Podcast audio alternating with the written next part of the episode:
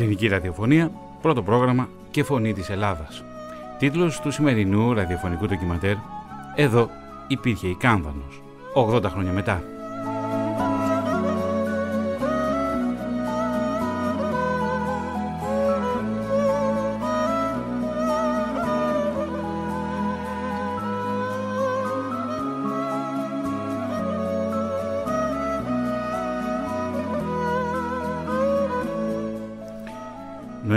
1940 η άμυνα της Κρήτης αναλαμβάνεται από τους Βρετανούς. Η πέμπτη μεραρχία Κρήτων μεταφέρεται στην Αθήνα.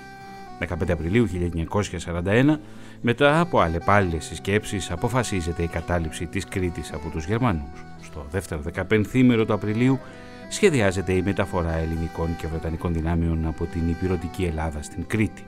23 Απριλίου 1941 η ελληνική κυβέρνηση μεταφέρεται στην Κρήτη Δύο μέρες αργότερα αποβιβάζεται στο νησί σημαντική δύναμη Νεοζηλανδών.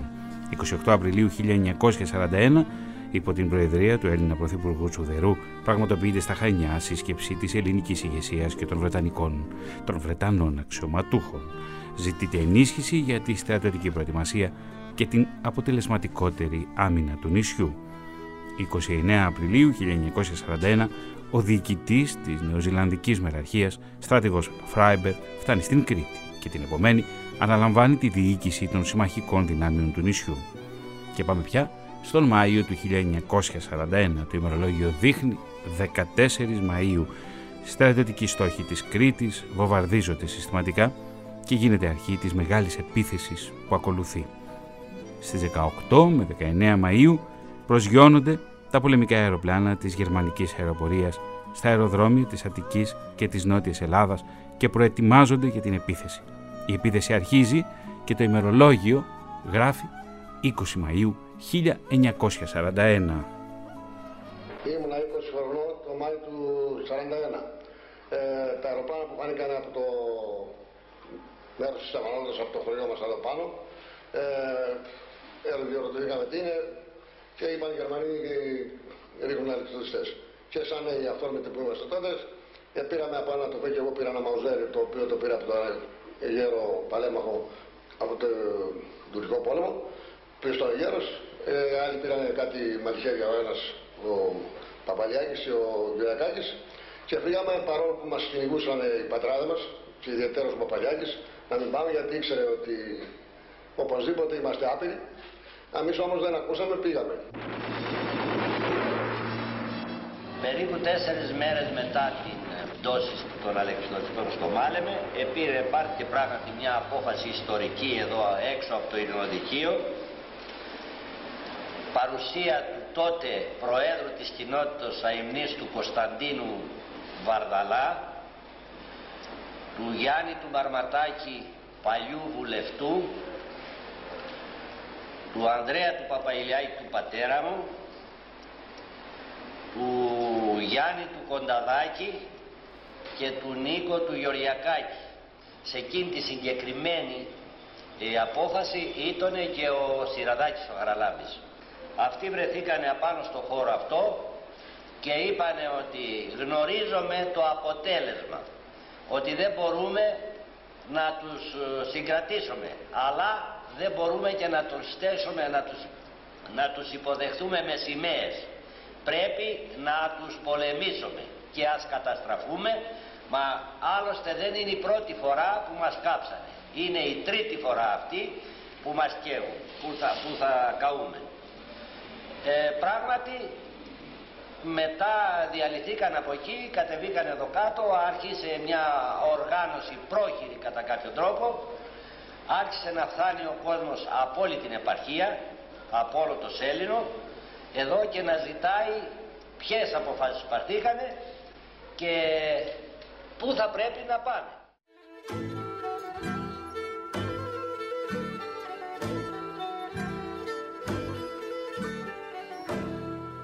Αγρίμια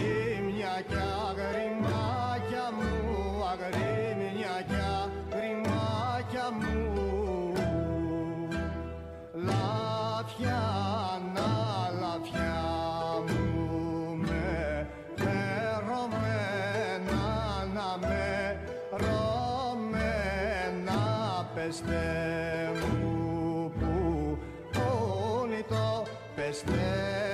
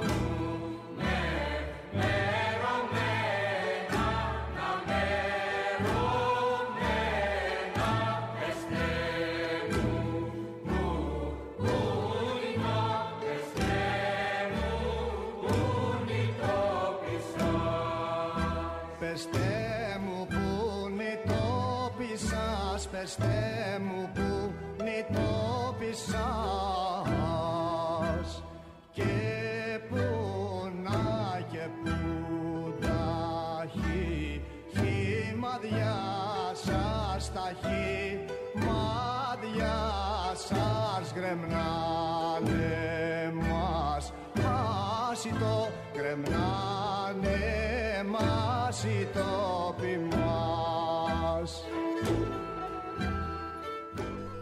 Ο Βασίλης Νικολόπουλος βρίσκεται στην κεντρική ρύθμιση του ήχου, στην τελική ρύθμιση του ήχου.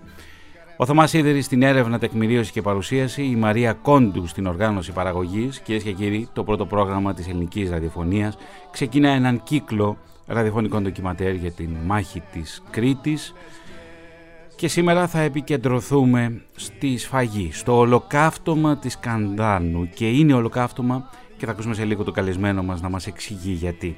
Παρουσιάζω ευθύς αμέσως τον κύριο Αριστομένη Σιγκελάκη. Είναι δόκτορας και μέλος συγγραμματέας του Εθνικού Συμβουλίου για τη διεκδίκηση των γερμανικών αποζημιώσεων και οφειλών. Κύριε Σιγκελάκη, καλώς ήρθατε στο πρώτο πρόγραμμα. Καλώς σας βρήκα κύριε Σίδερη, συγχαρητήρια για την εκπομπή σας και ευχαριστώ για την πρόσκληση. Εμείς σας ευχαριστούμε θερμά που την αποδεχθήκατε. Κύριε Σιγκελάκη, ε, συμπληρώνονται 80 χρόνια από την μάχη της Κρήτης και ξεκινήσαμε αυτό εδώ το ραδιοφωνικό ντοκιματέρ ακούγοντας κατοίκους της επαρχίας Σελήνου να μας μιλούν για το πώς αποφάσισαν να αντισταθούν. Δεν νομίζω ότι στους κριτικούς μπήκε το παραμικρό δίλημα το τι έπρεπε να κάνουν. Να δούμε όμως το πλαίσιο πριν φτάσουμε στο ολοκαύτωμα της Κανδάνου τι ακριβώς γίνεται στην Κρήτη. Ναι, καταρχάς να δούμε τι ακριβώς γίνεται στην Ευρώπη. Ολόκληρη η Ευρώπη ε, με την εξαίρεση της Μεγάλης Βρετανίας και της Σοβιετικής Ένωσης είναι είτε υπό γερμανική κατοχή είτε ε, ελέγχεται από καθεστώτα που συνεργάζονται με τον άξονα. Ε, όταν λοιπόν επιτίθεται η Ιταλία στην Ελλάδα τον Οκτώβριο του 1940 ε, εκείνη, η, η, εκείνη η περίοδος, εκείνη την περίοδο δεν υπήρχε άλλη επιτυχία ε, άλλη νίκη ε, των, των συμμάχων ενάντια στον άξονα, κάτι που πρέπει να καταγραφεί. Στη συνέχεια φτάσαμε στην γερμανική εισβολή στις 6 Απριλίου του 1941. Η ηρωική αντίσταση στη μάχη των οχυρών έπεσαν όμως, παρεκάμφθησαν, ε, ξεχύθηκαν στην κοιλάδα του αξιού οι Γερμανοί, μπήκαν στη Θεσσαλονίκη και εδώ φτάνουμε στο, στο εξής ε, τραγελαφικό. Αν μου επιτρέπετε. Για τη μάχη των οχυρών έχουμε υλοποιήσει εδώ στην αφύλακτη διάβαση δύο ραδιοφωνικά ντοκιματέρ. Το φυλάκιο P18 και τη μάχη των οχυρών που μπορούν να το ακούσουν. Ναι.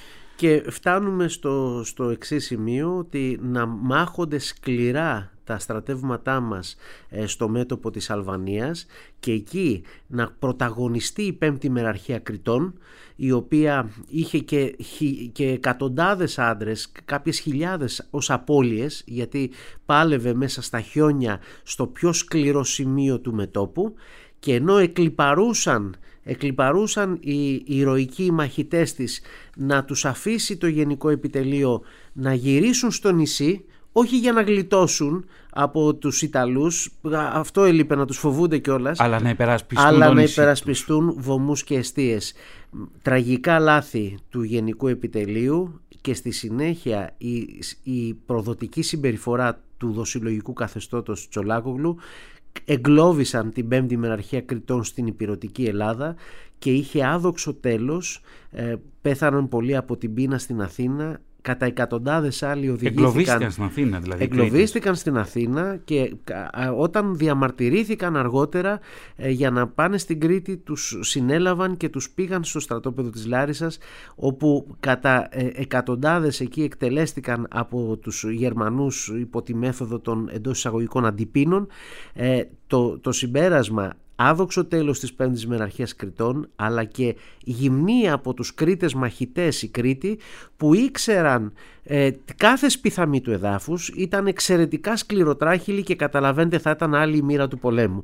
Αυτό όμως δεν πτώησε τους κριτικούς, δεν τους πτώησε ότι έλειπε ο στρατός, ο ελληνικός στρατός από το νησί, δεν τους πτώησε ότι δεν είχαν όπλα, ε, ούτε η θηριώδη γερμανική, υπερο, θηριώδης γερμανική υπεροπλία, και μέσα σε, σε λίγες ώρες εκατοντάδες ομάδες σχηματίστηκαν από μικρούς και μεγάλους, άντρες και γυναίκες, ακόμα και παπάδες συμμετείχαν. Είναι εκπληκτικό το πώς οργανώνονται οι Κρήτες μέσα σε ελάχιστο χρόνο. Γι' αυτό ξεκινήσαμε με το συγκεκριμένο τεκμήριο από το αρχείο της ΕΡΤ και πώς ακριβώς οι κάτοικοι της επαρχίας Σελήνου στα Χανιά αποφασίζουν να αντισταθούν. Και πήραν την απόφαση να, να υπερασπιστούν με κάθε τρόπο την πατρίδα τους, να πάρουν την υπόθεση στα χέρια τους. Και αυτή η απόφαση του κριτικού λαού άλλαξε τον ρούν της ιστορίας. Μπορεί η Κρήτη να έπεσε και οι Γερμανοί να σημείωσαν μια πύριο νίκη.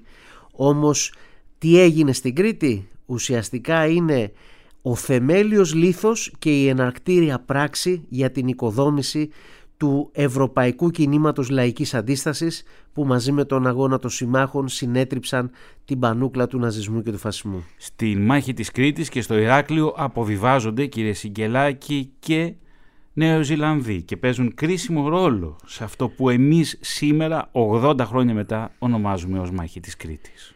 Οι σύμμαχοι πολέμησαν γενναία, ε, τους οφείλουμε ευγνωμοσύνη, δεν πρέπει ποτέ να τους ξεχνάμε. Ε, οι ίδιοι εκτίμησαν μετά και η νεοζηλανδική κυβέρνηση το, την αυτοθυσία των Κριτών όχι μόνο κατά τη διάρκεια της μάχης αλλά και τις αμέσως επόμενες μέρες μετά το τέλος της που έκρυψαν ε, με κίνδυνο της ζωής τους όσους ε, μαχητές συμμάχουν, συμμάχους δεν, μπόρεσαν, δεν πρόλαβαν να φύγουν και, και έσωσαν εκατοντάδες από αυτούς και έτσι αυτό αναγνωρίστηκε με επίσημες επιστολές της ε, νεοζηλανδικής κυβέρνησης και είναι άλλο ένα τιμητικό στοιχείο για το νησί της Κρήτης.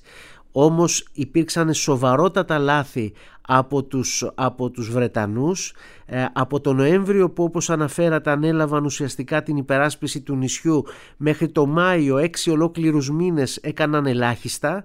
Ε, δεν θωράκισαν το νησί ε, δεν οργάνωσαν τηλεπικοινωνίες και υπάρχουν και πολλά ερωτηματικά. Τι έγινε στο τέλος; Γιατί δεν κατέστρεψαν έστω την τελευταία στιγμή τους αεροδιαδρόμους στο Μάλεμε, στο Ρέθυμνο και στο Ηράκλειο ώστε να κάνουν πραγματικά πολύ δύσκολη τη ζωή των επιτιθέμενων Γερμανών. Το πρώτο πρόγραμμα της ελληνικής ραδιοφωνίας «Τίμα, τη μάχη της Κρήτης». Σήμερα θα επικεντρωθούμε στο ολοκαύτωμα της Κανδάνου. Να σας πω φίλοι ακροατές ότι με τον κύριο Σιγκελάκη έχουμε υλοποιήσει ένα ραδιοφωνικό ντοκιματέρ για το ολοκαύτωμα της Βιάνου και σας μιλώ ειλικρινά και το καταθέτω εδώ δημόσιο ότι είναι από τις πιο συγκλονιστικές στιγμές που έχω ζήσει στη δημοσιογραφική μου πορεία.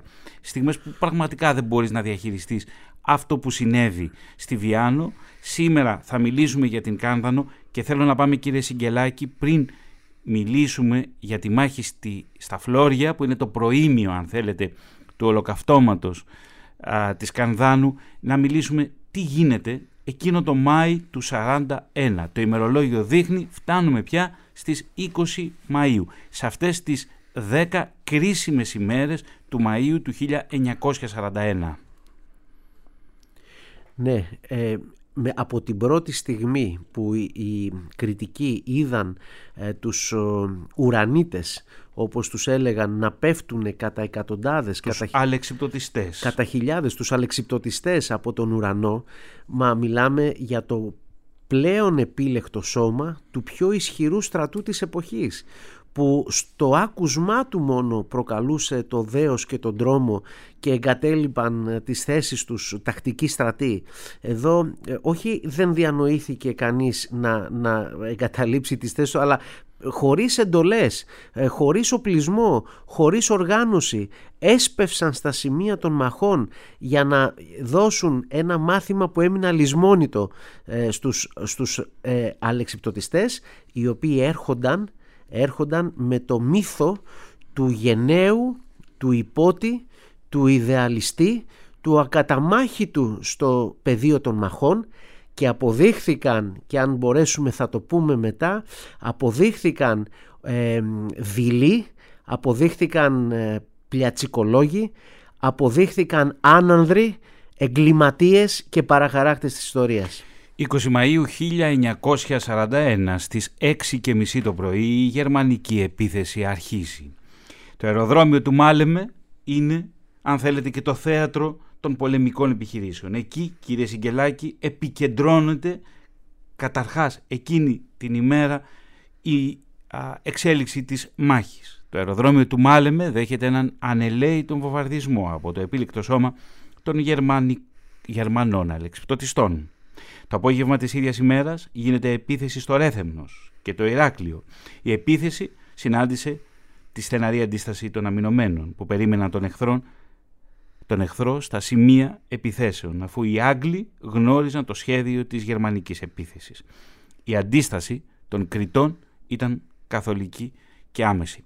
Θα πάμε λίγο το χρόνο μπροστά και θα πάμε να ακούσουμε τώρα τι έγινε στη μάχη στα Φλόρια. Είναι λίγο πριν από το ολοκαύτωμα της Κανδάνου το οποίο έγινε στις 3, 3 Ιουνίου του 1941. Που είναι αν θέλετε το... και η σφαγή στον Κοντομαρί κύριε Σικελάκη και το ολοκαύτωμα... Την αμέσως προηγούμενη μέρα. Την αμέσως προηγούμενη μέρα στις 2 Ιουνίου του 1941 αλλά και το ολοκαύτωμα της Κανδάνου είναι η απότοκος έτσι, αυτού που ονομάζουμε ως πλαίσιο, ως ιστορικό πλαίσιο μάχη της Κρήτης. Παρακαλώ πολύ. Ακούμε τις μαρτυρίες. Μας εδιοποίησαν όσοι έχουμε όπλα. Ξεκινήσε έρχονται οι Γερμανοί προς τα πάνω. Μάλλον μας είπανε ότι είναι κάτι πολύματα λέει από τον Ιγκλέζο και ξέρω εγώ.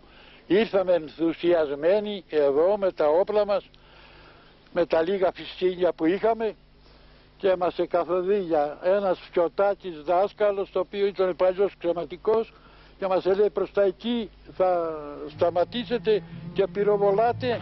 Σε αυτό το σημείο έχουν ε, Γερμανοί μπει και ρίχνετε εκεί πέρα. Λοιπόν είχαμε σκοπιά εκεί στο Ισταμπέλη και ήταν εκεί ο Κομιδάκης, ο Γιάννης, ο Σαρτεντάκης, ο Βαρβής, οι, οι πολλοί, πολλοί σελινιώτες, καντανιώτες ναι, δεν θυμάμαι ποιοι και ποιοι από ένα-ένα. Και εκεί που είχαμε τη σκοπιά βλέπουμε μια ματοσυκλέτα τρίσικλη με τρεις Γερμανούς. Έγανε, τσαφήκαμε και σημώσαν και σημώσαν και φτάσανε κοντά στο ποτάμι, στο δρόμο μέσα. Εκεί τον επέξανε και τραυματίστηκε ένας θανάσιμα. Τον επήρανε και φύγανε στο φαράγγι, στη γέφυρα ακριβώς πιο πόδες, εκεί πρέπει να πόθανε. Να πέθανε ο Γερμανός, εκεί παρατήσαν τη ματοσυκλέτα εκεί τη μηχανή ή ήταν άλλες μηχανές και τον πήρανε ασφαλώς. Λοιπόν, πληροφορηθήκαμε ότι γίνεται μάχη στα Φλόρια και συγκεντρώσαμε και είχε πάει πρώτη ομάδα πλεμενιανά. Και συγκεκριτήσαμε με αρχηγό τον Μακαρίτη τον Ποντικάκη του Στεφανίου, ο οποίος έπεσε θύμα εκεί. Συγκροτήσαμε λοιπόν αμέσως δεύτερη ομάδα και την 12η ώρα ανεφτάξαμε και εμείς εδώ πέρα. Και αρχίξαμε και πιάσαμε μάχη εδώ με τους Γερμανούς. Άμα τι κατατροπώσαμε λοιπόν σχεδόν τέτοια, ήταν εδώ από δίπλα μας το Πολυβόλο. Το οποίο πήρε ο Κωστάκης ο Γιώρης. Από δίπλα πάνω στο ήγημα ήταν η σημαία των Γερμανών. Τις έριξα εγώ που είχα πάρει γερμανικό όπλο και την έριξα και την επήρα. Επήρα και τον ασύρματο. Επήρα και δύο μοτοσυκλέτες. Τι οποίες συσάφηκαν να πούμε, αλλά μετά πήγαινε στο Γερμανό τα χέρια. Από εκεί λοιπόν πήραμε και ήταν ο Μακαρίτης ο Κωστάκης ο, ο Ανδρέας ο Σαρδετάκης ο Ανδρέας, ο οποίος ήμασταν και μαζί, ο οποίος σκότωσε δύο Γερμανούς εδώ και ένα πιο πέρα. Τρεις, με την είδα, με τα μάτια μου την Το ομολογώ την αλήθεια. Ε, σκότωσε και εγώ ένα Γερμανό και πήρα και έχω καταθέσει την ταυτότητά του. Ε, μετά φύγαμε από εδώ πέρα και πήγαμε τους σκοτωμένους θανόντες και πήγαμε και τις θάψαμε. Το προήμιο, η μάχη στα Φλόρια και το ημερολόγιο πια δείχνει 21 Μαΐου 1941. Είναι η δεύτερη ημέρα της επίθεσης. Κανένα από τα αεροδρόμια δεν έχει περιέλθει στα χέρια των Γερμανών. Οι αλεξιπτωτιστές που θεωρούνταν το φοβερό και αίτητο όπλο των Γερμανών, όπως μας είπε προηγούμενα και νομίζω το είπε και πολύ γλαφυρά ο κύριος Σιγκελάκης, είχαν αποδεκατιστεί και βρίσκονταν τώρα πλέον σε δινή θέση. Πολλά επίσης από τα αεροπλάνα ή καταρρύπτονταν ή συντρίβονταν χτυπημένα στο έδαφος. Στο Ηράκλειο και στο Ρέθεμνος αποτυχάνουν καθ' ολοκλήρου. Οι προσπάθειες των Γερμανών να αποβιβάσουν στρατεύματα από τη θάλασσα δεν είχαν αποτέλεσμα. Ο αγγλικός στόλος που έπλεε γύρω από το νησί εξουδετερώνει τη γερμανική υπομονή που κατευθύνεται προς την Κρήτη. Βυθίζονται 15 επιταγμένα σκάφη με άγνωστο αριθμό θυμάτων. Ωστόσο, κύριε Σιγκελάκη, σε αυτό το πρώτο δεκαήμερο της μάχης της Κρήτης, τα εγκλήματα των Ναζί δεν έχουν προηγούμενο. Πραγματικά αυτό που συμβαίνει στην Κρήτη ε, συμβαίνει ίσως για πρώτη φορά στα, στα χρονικά του Δεύτερου Παγκοσμίου Πολέμου με βάση ε, τρεις αρχές, ναζιστικές αρχές, την αρχή της συλλογικής ευθύνης, την αρχή της ε, ε, ασύμετρης απάντησης και την αρχή της άρσης της διάκρισης μεταξύ ε, μαχητών και λαού ε, οι Γερμανοί ξεκινούν από την πρώτη κιόλας μέρα της μάχης της Κρήτης να εκτελούν Έλληνες πατριώτες. είναι χαρακτηριστικό ότι η πρώτη εκτέλεση ομαδική είναι στις 20 Μαΐου στον Σταυρωμένο Ρεθύμνου ε, ακολουθεί την επόμενη μέρα η εκτέλεση 7 ανογιανών εργατών στη θέση Αγάκου Μετόχη δυτικά του Ηρακλείου. Μια, ένα έγκλημα κατά της ανθρωπότητας το οποίο διέταξε ο διοικητής του πρώτου συντάγματος αλεξιπτωτιστών συνταγματάρχης Μπρούνο Μπρόγερ μετέπειτα διοικητής του Φρουρίου της Κρήτης ο οποίος είχε αναλάβει τον τομέα του Ηρακλείου. Ένα έγκλημα το οποίο ε, αν θέλετε εκθέτει αυτούς που προσπαθούν σήμερα να ξεπλύνουν τον Μπρόγερ και να πούν ότι ίσως και κακός να εκτελέστηκε όταν είναι ο άνθρωπος που έχει βάλει την υπογραφή του στο ολοκαύτωμα της Βιάνου έχει βάλει την υπογραφή του σε ε, ομαδικές εκτελέσεις εκατοντάδων Ελλήνων και στο, στο κάψιμο δεκάδων χωριών. Ε, ακολούθησαν τα εγκλήματα, μιλάμε τώρα για τις πρώτες μέρες της μάχης της Κρήτης πολλά, σε, πολλά σημεία. Στα μισήρια Ρεθύμνου είναι, στην παραλία είναι ε, συγκλονιστικό αυτό που συνέβη.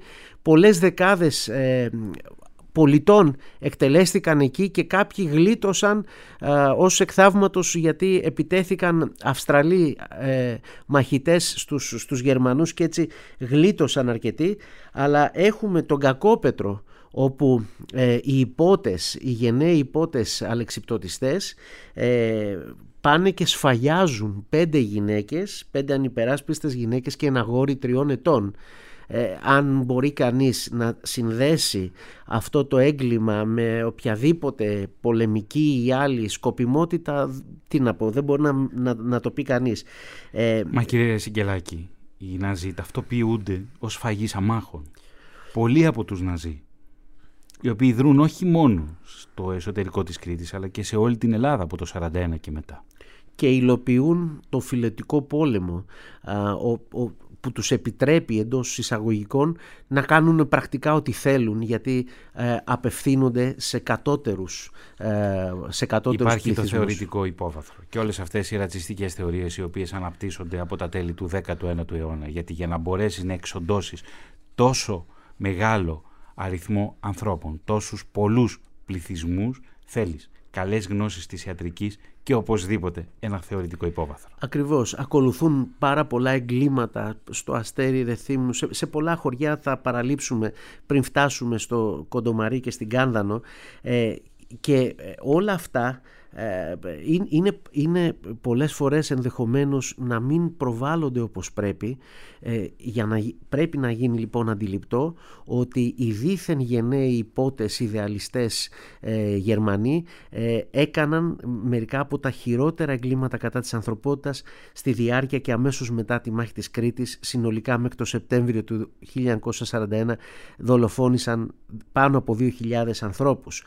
Όμως να δούμε τώρα από την άλλη μεριά πώς φέρονται οι κριτικοί.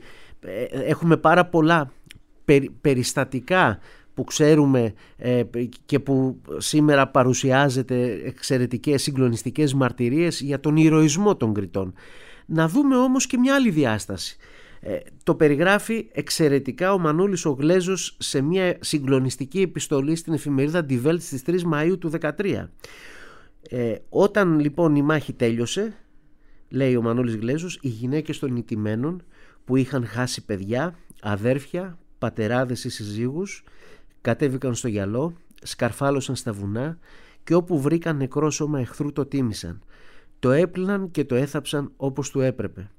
Ο νεκρός δεν ήταν πια εχθρός, ήταν ο άταφος αδερφός και αυτές ήταν οι εγγονές της Αντιγόνης που έκαναν το χρέος τους απέναντι στους νεκρούς. Είναι είναι συγκλονιστικός ο λόγος του Μανώλη Γλέζου. Είναι συγκλονιστικός, κύριε Σιγκελάκη. Πάμε σε ένα σύντομο διευθυντικό διάλειμμα και θα έρθουμε αμέσως μετά εδώ στη ζωντανή ροή. Ελληνική ραδιοφωνία, πρώτο πρόγραμμα και φωνή της Ελλάδας. Σήμερα ζωντανά από το πρώτο πρόγραμμα. Την Κυριακή σε επανάληψη εκπομπή από τη φωνή της Ελλάδας ακριβώς στη μία, κυρίες και κύριοι. Σήμερα εδώ ξεκινούμε στην αφύλακτη διάβαση έναν κύκλο ραδιοφωνικών ντοκιματέρ για τη μάχη της Κρήτης και μάλιστα τις επόμενες εβδομάδες θα έχουμε πρωτογενείς μαρτυρίες μέσα από την έρευνα της ΕΡΤ και όχι μόνο εδώ στο πρώτο πρόγραμμα, αυτή η έρευνα θα αποτυπωθεί και στην ΕΡΤ 1. Κύριε Σιγκελάκη, αν κάποιος περιηγηθεί το χώρο της Κρήτης θα δει η διεισόμαση, αυτό που συνέβη επί κριτικού εδάφους εκείνο, εκείνη την άνοιξη του 1941 και το τι συνέβη τότε αλλά και λίγο αργότερα. Δηλαδή τα σημάδια των σφαγών, των ολοκαυτωμάτων είναι ορατά ακόμα και σήμερα. Όπου και να πάει κανείς σε όλη την Κρήτη από το βορρά στο νότο, από την Ανατολή στη Δύση θα συναντήσει εκατοντάδες μνημεία, σταυρούς, ε, χώρους που υποδηλώνουν τη μαρτυρικότητα αυτού του νησιού αντιστοιχούν σε χιλιάδες ανθρώπους που ε, σφαγιάστηκαν από τα γερμανικά στρατεύματα κατοχής αλλά αντιστοιχούν επίσης και σε μεγαλειώδεις πράξεις αντίστασης που μας κάνουν όλους υπερήφανους. Και αυτό πρέπει να το τονίσουμε η μάχη της Κρήτης και αυτή η ε, ενσυνείδητη απόφαση των Κρητών να, ε, να αγωνιστούν για να υπερασπιστούν την πατρίδα τους χωρίς να υπολογίσουν τι, τι, τις, τι τους περίμενε μετά ε, αποτελεί τομή στη σύγχρονη ιστορία και ε, πηγή υπερηφάνειας και έμπνευσης για όλους τους λαούς που αντιστέκονται στο φασισμό και τη βαρβαρότητα. Και αυτό που συμβαίνει τότε στην Κρήτη θα επαναληφθεί τα επόμενα χρόνια πολλές φορές επί ελληνικού εδάφους εντός της ελληνικής επικράτειας. Είναι η αρχή. Είναι τα εγκλήματα εκείνα όπου οι Ναζί θα εκτελέσουν με τον ίδιο ακριβώς τρόπο σε διάφορα μέρη της ελληνικής επικράτειας και αρχής γενομένης από το φαράκι της Κανδάνου. Εκεί γίνεται μία μάχη, λίγο πριν από το ολοκαύτωμα και εκεί πέφτουν νεκροί 45 Γερμανοί στρατιώτες. Και αυτό θα αποτελέσει την αφορμή αυτή, για να ισοπεδωθεί η Κάνδανος και να πεθάνουν 180 κάτοικοι. Κυρίες και κύριοι, η μάχη του Φαραγγιού μέσα από τις προφορικές μαρτυρίες. Λοιπόν, κατέβηκα από εκεί κάτω και κατέβηκα κάτω, το, μπήκα το ρέμα αυτό το ποτάμι του, της σπίνας του ποταμού και αφήγα κάτω και βγήκα πάνω. Οι ελεύθεροι σκοπευτές ελληνιώτες, καντανιώτες, από τα πίσω χωριά ναι, από το Κακοδίκη, από το Σκάφι, από το Καμπανού, από όλο το Σέλλον και την Εφεμένο και ο οποίος ήταν και ο, διοικητής της αστυνομίας ο Μουρκογιάννης και ο στρατηγός ο Σιραδάκης και ένας ε, αρχοντάκης, ανθυπομήραρχος. Ναι και ήρθαν στη σπηλιά του στρατηγείου των γραφείων των εκεί. Λοιπόν, φύγαμε από εκεί και πήγαμε στο Φαράγγι. Στο Φαράγγι πιάσαμε την άλλη την ημέρα δεύτερη μάχη και το Σαββάτο το βράδυ βγήκαμε πάνω στον πόρο και τυπωτήσαμε το πολυβόλο το οποίο είχα πάρει το κινητό ωραίο από τη μοτοσυκλέτα και το φτιάξαμε που ήταν, το είχαν χρηστέψει οι Γερμανοί. Και αρχίσαμε εκεί και κάναμε τεράστιες καταστροφές ο Γιώργος, ο Κωστάκης, ο Αΐνης, αυτός ήρωας. Και από εκεί ε, μας έβαλαν οι Γερμανοί μεγάλες δυνάμεις και ήρθαμε, μας εκυκλώσανε, αλλά εκατορθώσαμε λόγω της αυτής του εδάφους και πήραμε κάτω και φύγαμε. Το όπλο μου είχε πάρει τρεις φέρες. Αλλά δεν έπαθα τίποτα εγώ. Και φύγαμε τελευταίοι μαζί με τον Σαρντέκ τον Ανδρέα και πήραμε κάτω. Και περάσαμε από εκεί πέρα και πήγαμε στην πέρα μεριά στον Άγιο Νικόλαο. Και στέσαμε το πολυβόλο και τον εβάραμε στο εργοστάσιο απ' έξω. Και κάναμε και εκεί τεράστια καταστροφή στις ματοσυκλέτες. Από εκεί φύγαμε και πήγαμε στην ψυγιά, στα πλεμιανά από πάνω. Και τον εβάραμε εκεί στο σχολείο και στην πέρα μεριά. Εκεί και από δίπλα στο Στεφανογιάννη το σπίτι από πάνω στην κούρβα. Εκεί σκοτώσανε τότε και το μακαρίτι το μαλαντράκι, το, το συντηρουργό. Μετά εφώναζε αυτός και εφώναζε και πέρα και είδαμε τα κέλια που ήταν δική μας και είχα τη μετοσυκλέτα και πάψαμε και δεν πυροβολούσαμε και τέλειωσε τον Ελλήνου. Οι κάτοικοι της Ελλήνου δίνουν πραγματικά τον εαυτό τους, δίνουν τη ζωή τους, υπερασπίζονται τα χώματά τους. Το ολοκαύτωμα της Κανδάνου είναι το πρώτο ολοκαύτωμα επί ελληνικού εδάφους. Τι είναι αυτό, κύριε Σιγκελάκη, που το καθιστά μια τόσο ιδιαίτερη περίπτωση; Αυτή η σφαγή των αμάχων, 180 άνθρωποι. Θα επικαλεστώ πάλι τον Μανώλη Γλέζο και το βιβλίο του Εθνική Αντίσταση αλλά και ένα σχετικό κείμενο του Κωστή Πετράκη. Ε, λέει λοιπόν ο Μανώλης Γλέζος ότι είναι χαρακτηριστική η περίπτωση της Κανδάνου γιατί είναι η πρώτη μάχη λαού εναντίον εισβολέων σε ολόκληρη την Ευρώπη δεν είναι ακριβώς η πρώτη μάχη. Είπαμε ότι από, την πρώτη, από το πρώτο λεπτό που πέφταν οι αλεξιπτωτιστές βρίσκαν παντού αντίσταση. Όμως εδώ έχουμε μαζική λαϊκή αντίσταση και το επισημαίνει ο Γλέζος λέει για πρώτη φορά οι στρατιωτικές δυνάμεις εισβολής του Τρίτου Ράιχ συναντούν αυτόβουλη λαϊκή αντίσταση. Αυτό βέβαια έγινε σε όλη την Κρήτη. Αναφερόμαστε όμως στην Κάνδανο γιατί; Η πολυπληθέστερη ήταν η πολυπληθέστερη από όλες τις ομάδες που σχηματίστηκε με 250 πολίτες. Δεν βρέθηκε να πολεμά ο, το κριτικό στοιχείο, το, ο λαός της Κανδάνου, ο λαός του Σελήνου, δεν βρέθηκε να πολεμά κοντά σε ελληνική ή συμμαχική στρατιωτική μονάδα ούτε ε, είτε να διατελεί υπό τις διαταγές της. Και επίσης... Λειτουργήσε δηλαδή αυτοβούλος. Οι κάτοικοι συσπυρώνονται με έναν εκπληκτικό τρόπο και πολεμούν με ό,τι έχουν στη διάθεσή τους, ό,τι μέσα έχουν στη διάθεσή τους. Λειτουργήσε αυτοβούλος, παίξανε βέβαια ρόλο διάφοροι ε, οι οποίοι ήταν έμπειροι στον πόλεμο ή ήταν αξιωματικοί. Ε, όμως ε, αυτό, αυτή η, η πηγαία, η αυθόρμητη, η, η μαζική κίνηση ε, των, των δυνάμεων του λαού, των απλών πολιτών να υπερασπιστούν ε, πάση θυσία ε, ό,τι και αν σήμαινε αυτό τον τόπο τους έτσι συγκλονίζει. Και να πούμε ότι στην αρχή τους έγινε μία ε, έτσι επίσκεψη αναγνωριστική από μοτοσυκλετιστές ε, οι οποίοι βρήκαν σφοδρή ε, αντίσταση και στη συνέχεια ήρθε μια πολύ μεγάλη δύναμη μια πολύ μεγάλη δύναμη χιτλερικών επίπεδου ενός τάγματος και απέναντί της ήταν περίπου 250 με 300 μαχητές, ελεύθεροι σκοπευτές οι οποίοι προξένησαν πολύ μεγάλες απώλειες, τις είπατε πριν, 45 ε, νεκρούς και 55 τραυματίες, ε, ενώ δεν είχαν ο, ο, ο κριτικός λαός, ο σελινιώτικος λαός δεν είχε ούτε ένα νεκρό, ε, συγκλονιστικό αυτό, αλλά αν είχε περισσότερα πολεμοφόδια και περισσότερα όπλα, δεν θα ήταν εύκολο να διαβούν το φαράγγι οι Γερμανοί όσο ισχυροί και αν ήταν.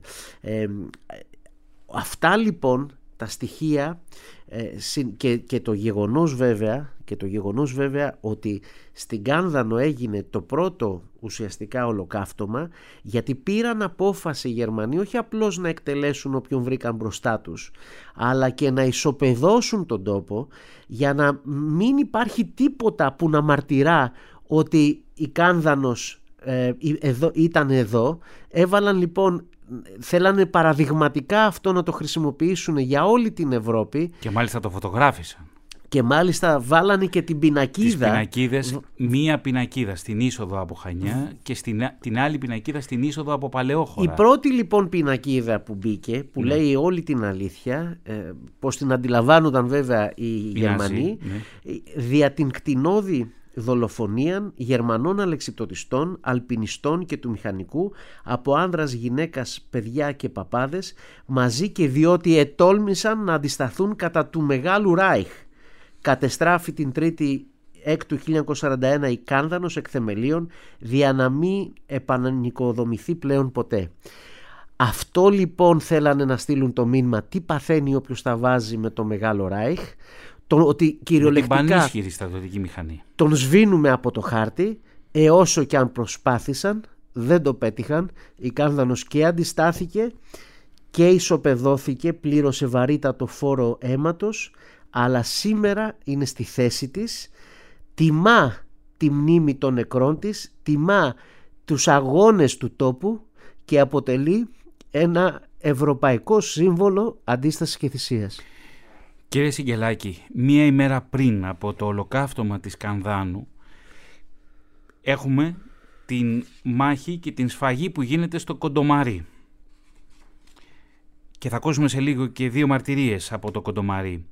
Θα ήθελα όμως πριν να μας δώσετε την τοπογραφία. Η Κάνδανος είναι στο δρόμο που ξεκινά από τα Χανιά για να πάει από το βορρά προς το νότο. Είναι δηλαδή στον, στον άξονα, στον γεωγραφικό άξονα που μας πάει στο νότο. Εκεί δηλαδή που βρίσκεται η Παλαιόχώρα. Και ήθελα να πάνε εκεί οι Ναζί γιατί εκεί υπήρχε λιμάνι. Κύριε Σιγκελάκη. Ακριβώς. Ε, φοβούνταν ότι μπορεί να υπάρχει, υπάρξει μια συμμαχική κίνηση προς το λιμάνι της Παλαιόχωρας οπότε να κυκλοθούν τα στρατεύματά τους και θέλαν πάση θυσία να ελέγξουν ε, το λιμάνι και να ελέγξουν και το δρόμο που ένωνε τα Χανιά με την, ε, με την παραλία, με, τη, με το Λιβικό πέλαγος. Ωστόσο, την Κάνδανο δεν την ισοπεδώνουν μετά τη μάχη του Φαραγγιού πηγαίνουν οι Ναζί πρώτα στην Παλαιόχώρα και θα επιστρέψουν μετά στην Κάνδανο για να επιτελέσουν το εγκληματικό τους έργο. Είναι γεγονός αυτό, θα επιστρέψουν, θα επιτελέσουν το εγκληματικό τους έργο, αλλά δεν θα τελειώσουν, ε, γιατί αρκετοί από τους κατοίκους πρόλαβαν και έφυγαν, θα επιστρέψουν στη, ε, στην Παλαιόχώρα το Σεπτέμβριο και θα εκτελέσουν εκεί 32 πατριώτες.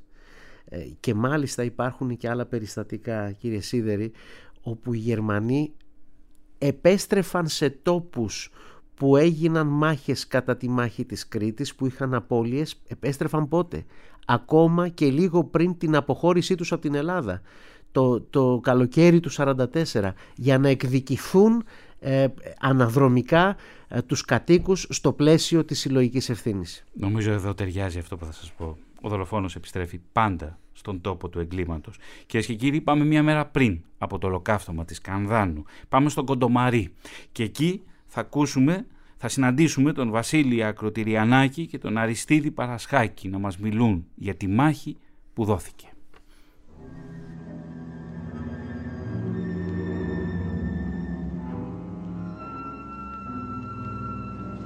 Στο χώρο αυτό το 1941 στις 2 του Ιουνίου οι Γερμανοί σκοτώσαν ε, από τον άμαχο πληθυσμό 24 παιδιά εδώ στην πλατεία από 18 μέχρι 50 ετών. Ε, μαζέψανε όλο το πληθυσμό τον άμαχο του χωριού, τον φέρανε ε, εδώ στον δρόμο, έκαναν διαλογή και πήρανε όσους ήταν από 18 μέχρι 50 χρονών, τους ε, ξεχωρίσανε και όλους τους άλλους τους πήγανε σε ένα άλλο μέρος. Ναι, αρχέψανε και κλαίγανε οι γυναίκες και φωνάζανε και αρπάξανε αυτοί που θα εκτελέσουν τα παιδιά των, τα πολύ μικρά. Ναι, στην αγκαλιά και τους ξαναφωτογραφίσανε.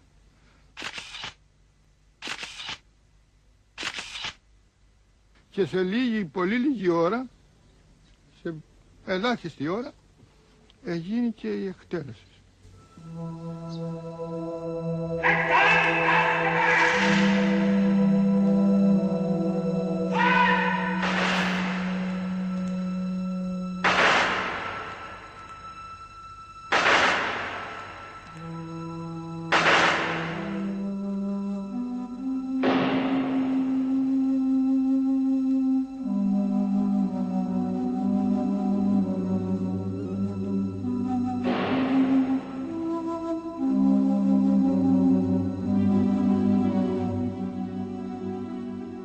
Πέρα τη Δευτέρας Ιουνίου το Κοντομαρί θα μετρά 24 νεκρούς κατοίκους, κύριε Σιγκελάκη.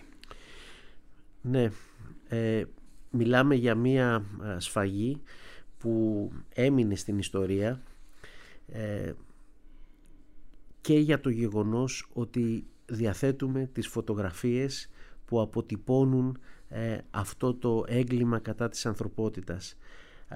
το τρίτο τάγμα αλεξιπτωτιστών είχε αποδεκατεστεί στις μάχες κοντά στον Ταυρονίτη ποταμό και έτσι κάποιοι στρατιώτες με επικεφαλής τον υπολογαγό Τρέμπες μπήκαν στο χωριό και αποφάσισαν να εκδικηθούν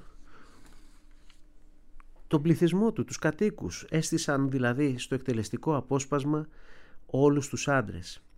Εδώ έχει σημασία επειδή οι φωτογραφίες έχουν διασωθεί από τον φωτογράφο αυτό τον Φρανς Πέτερ Βάιξλερ που μάλιστα κατέθεσε και στη δίκη της Νυρεμβέργης ε, έχει σημασία να πούμε ότι φαίνεται στις φωτογραφίες από τη μία ο κυνισμός και ο σαδισμός των ε, Γερμανών σφαγέων και από την άλλη η υπερηφάνεια και το αγέροχο βλέμμα των κριτών που αντιλαμβάνονται τι θα συμβεί αλλά δεν χάνουν την, την περηφάνειά τους και τη δύναμή τους και την ψυχραιμία τους μέχρι το τέλος. Ε, αυτό γίνεται συνέχεια, η σύγκρουση δύο κόσμων. Από τη μία οι δειλοί, άνανδροι, πλιατσικολόγοι και παραχαράκτες της ιστορίας που διαφημίζονταν ως γενναίοι και υπότες και από την άλλη ο αγέροχος, υπερήφανος και ηρωικός κριτικός και ελληνικός λαός. Και ανάμεσα λοιπόν στους Κρήτες είναι και ο Γιάννης Αναστασάκης. Ο Γιάννης Αναστασάκης από την Κάνδαν, κυρίες και κύριοι, η μαρτυρία του.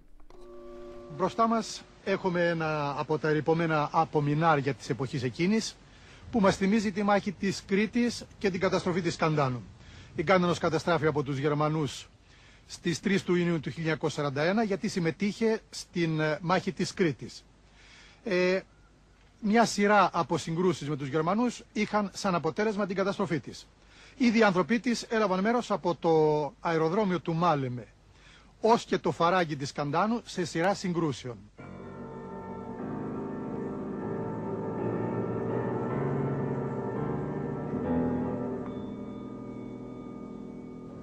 Πρωί έφτασαν εδώ πέρα στις 7 με 8 οι Γερμανοί, ένας λόχος από την Παλιόχωρα, που ήταν το κέντρο τους, με, το, με τον λοχαγό Νίμπερτ. Σταμάτησαν στο χώρο που βρισκόμεθα εδώ στην πλατεία, είχαν με ένα μεγάφωνο απευθυνθεί προς τους ανθρώπους να πλησιάσουν, ότι δεν θα τους πειράξουν, αλλά κανένας δεν πλησίασε. Δεν είχαν εμπιστοσύνη στους Γερμανούς γιατί εντωμεταξύ όσες φορές είχαν περάσει από το χώρο αυτό, όσους βρήκαν και μάλιστα ηλικιωμένους ανθρώπους μέχρι 70-75 χρόνων, Όλους τους σκότωσαν, αν και ορισμένα από αυτούς ήταν και ανάπηροι.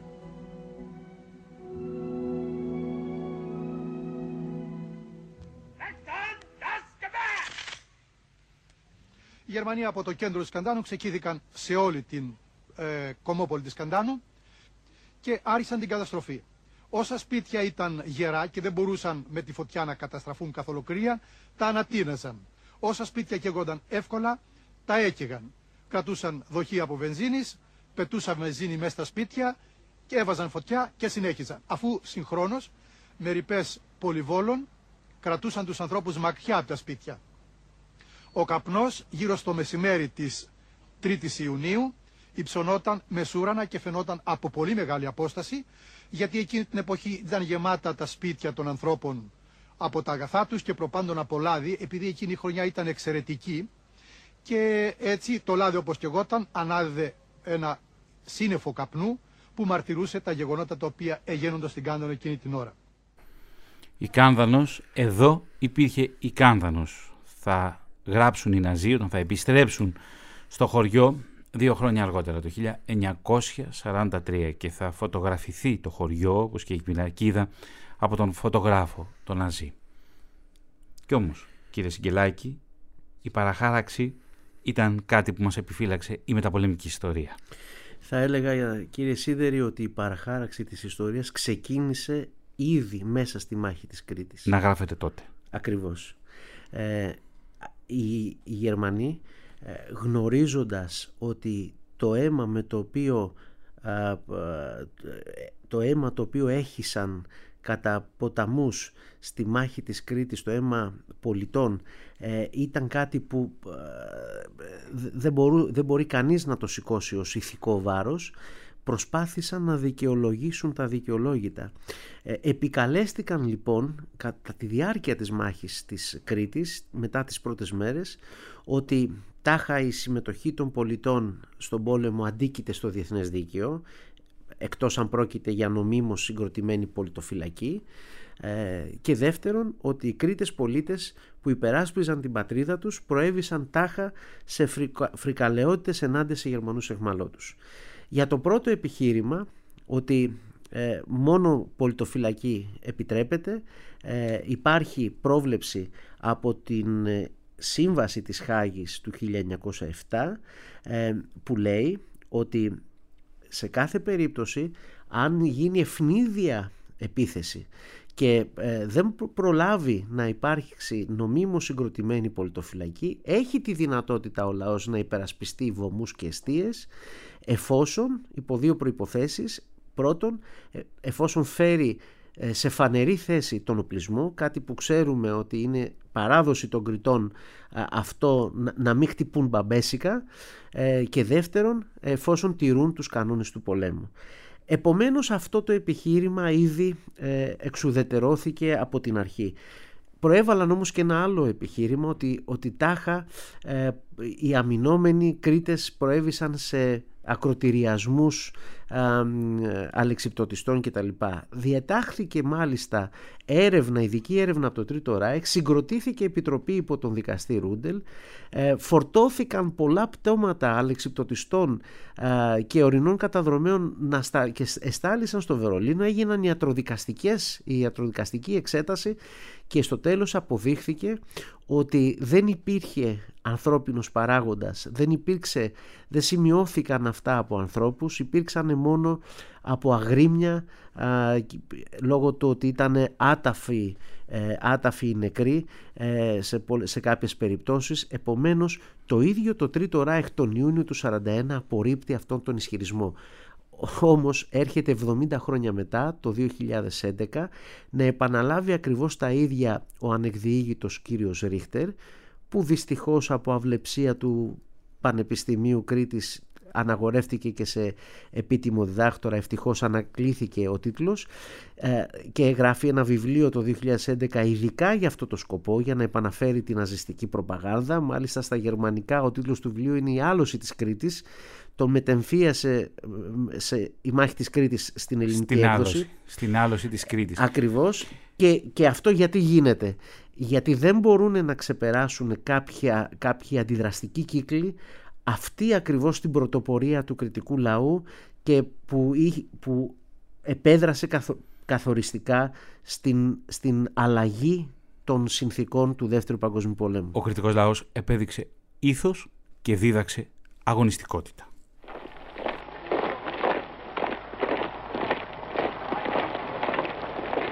Την ημέρα που μας κάψανε οι Γερμανοί ήταν μια μέρα κόλαση από ό,τι θυμάμαι. Πρωί πρωί άρχισαν να βάλουν με πολυβόλα, με όλμους, μέχρι και αεροπλάνα. Και πολλά σπίτια καήκανε ε, και με, με εμπριστικούς όλμους. Από ό,τι θυμάμαι εγώ τουλάχιστον. Ξυπνήσαμε πρωί-πρωί, ο πατέρας μου είδε ένα συγγενή μας ο οποίος μας είπε πως έρχονται οι Γερμανία πάμε και να φύγουμε από τα σπίτια γιατί μπορεί να μας κάνουν κακό, δεν υπολογίσαμε να θα κάψουν τα σπίτια. Εμείς πραγματικώς πήραμε πάνω το βουνό, μας εβάλανε από τρία μέρη τα πολυβόλα.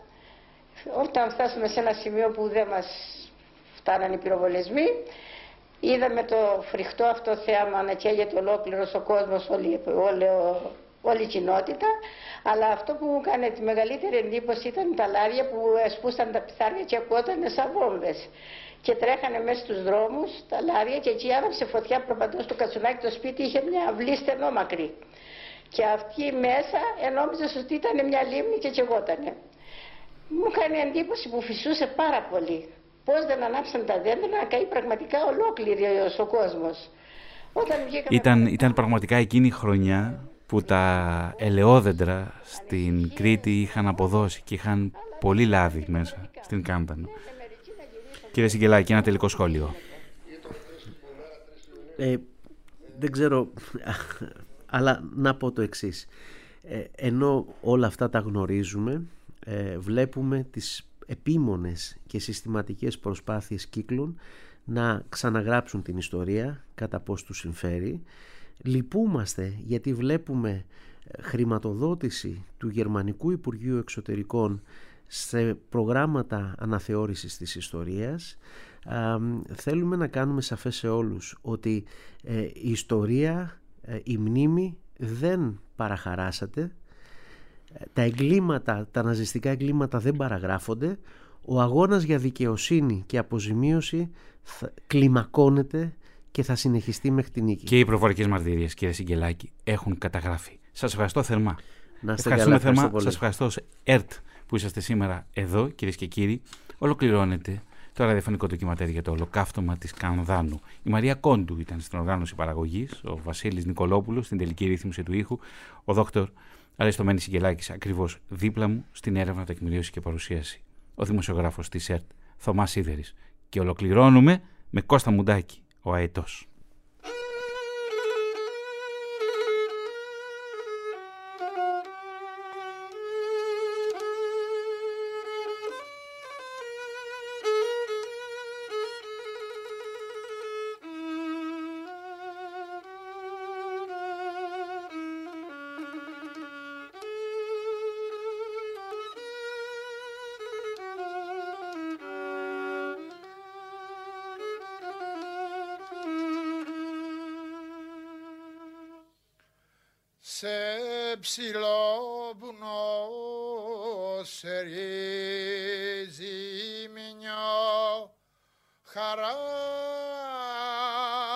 Κι ο νιός χαράκι